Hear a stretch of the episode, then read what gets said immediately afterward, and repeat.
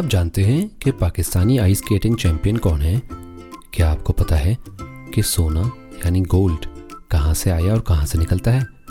क्या आपको पता है कि पालतू जानवर, जैसे कि बिल्ली, कितनी दूर तक सफ़र कर सकते हैं? और आज का उर्दू लफ्ज क्या है? ये सारी बातें होंगी आज की दूरबीन में। आप सुन रहे हैं दूरबीन दूरबीन, जो दूर के वाकयात दिखाए करीब से।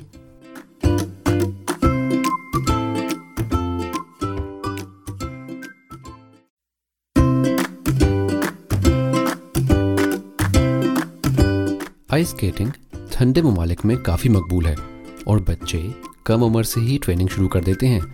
लेकिन पाकिस्तान में आइस स्केटिंग बिल्कुल भी पॉपुलर नहीं है।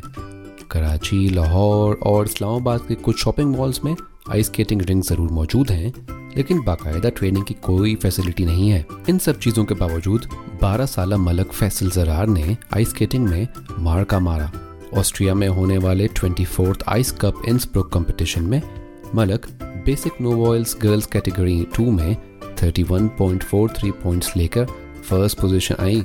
यहाँ पहुँचने के लिए उन्होंने इटली और ऑस्ट्रिया के आइस स्केटर्स के साथ मुकाबला किया और पहली पोजीशन पे आई। मलक दुबई में रहती हैं और पाँच साल की उम्र से आइस स्केटिंग का बाकायदा ट्रेनिंग ले रही हैं। मलक ने कराची और इस्लामाबाद में आइस स्केटिंग की वर्कशॉप्स भी करवाई हैं। उनका अगला प्लान विंटर ओलंपिक्स में पाकिस्तान की तरफ़ से शिरकत करना है। यूट्यूब पर मलिक की आइस स्केटिंग की परफॉर्मेंस की वीडियो ज़रूर देखें, ताकि आपको अंदाज़ा हो कि वो कितनी सख्त मेहनत करती हैं।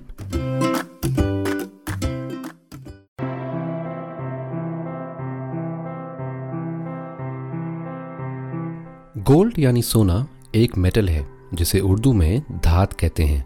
ये बहुत सी कीमती चीज़ों में से एक है। ये इसलिए कीमती नहीं है कि इसको ज़मीन से कानों से निकाला जाता है, बल्कि ये एक महदूद मकदार में पाया जाता है। ये पुराने ज़माने में ज़्यादातर प्योर ज्वेलरी कॉइन्स और आर्टवर्क में इस्तेमाल होता था, जबकि आजकल ये कंप्यूटर चिप्स कैंसर के इलाज में भी इस्तेमाल होता है। इसके इस्तेमाल की वजह यह है कि सोना काफ़ी स्टेबल होता है, यानी बहुत सारे दूसरी चीज़ें इसके ऊपर असरअंदाज या इफ़ेक्ट नहीं हो सकती। एक अंदाजे के मुताबिक, पूरी दुनिया में अभी तक जितना गोल्ड निकाला गया है वो तीन या चार ओलंपिक स्विमिंग पूल्स के बराबर है, जो कि बहुत ज़्यादा नहीं। लेकिन ये इतना कीमती क्यों है? और कहाँ से मिलता है? आइए जानते हैं।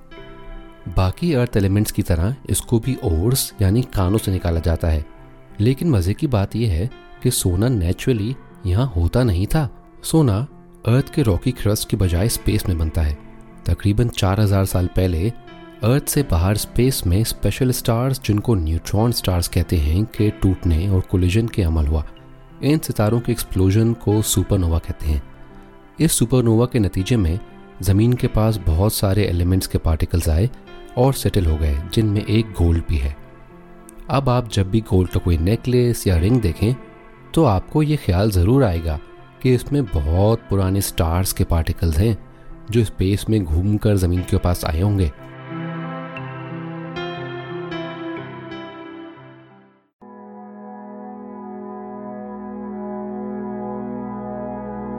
पालतू जानवर यानी पेट्स हम सबको बहुत अच्छे लगते हैं।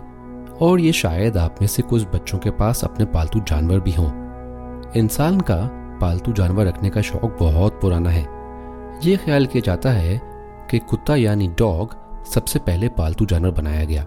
जितनी इन जानवरों को हमारी मोहब्बत की ज़रूरत होती है, उसी तरह हम भी उनका ख्याल रखकर बहुत अच्छा महसूस करते हैं। अब आपको एक मज़े की खबर सुनाएँ।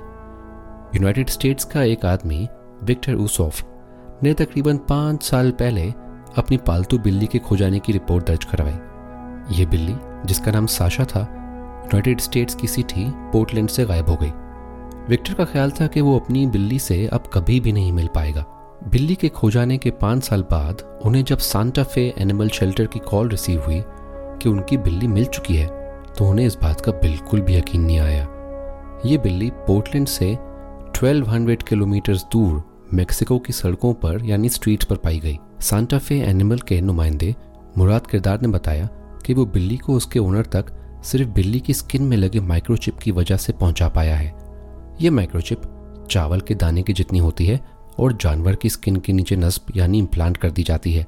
यह माइक्रोचिप वाहिद चीज़ है जिससे किसी भी जानवर की शनाख्त हो सकती है। इसका नंबर यूनिक होता है और ये मिटाया या तब्दील नहीं किया जा सकता।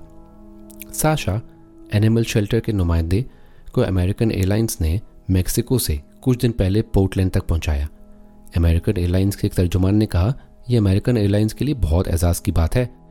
अब हम ये सोच रहे हैं कि ये बिल्ली 1200 किलोमीटर तक कैसे पहुँच गई? किसी ट्रेन या हवाई जहाज़ में छुपकर या खुद चलकर? आपका इस बारे में क्या ख्याल है?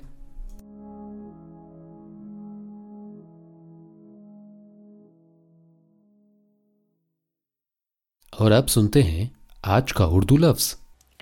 रोशनी लाइट को उर्दू में रोशनी कहते हैं। सूरज की रोशनी ज़मीन तक आठ मिनट बीस सेकंड्स में पहुँचती है। उम्मीद है आप लोगों ने आज का दूरबीन एंजॉय किया होगा। तो फिर जल्द मुलाकात होती है।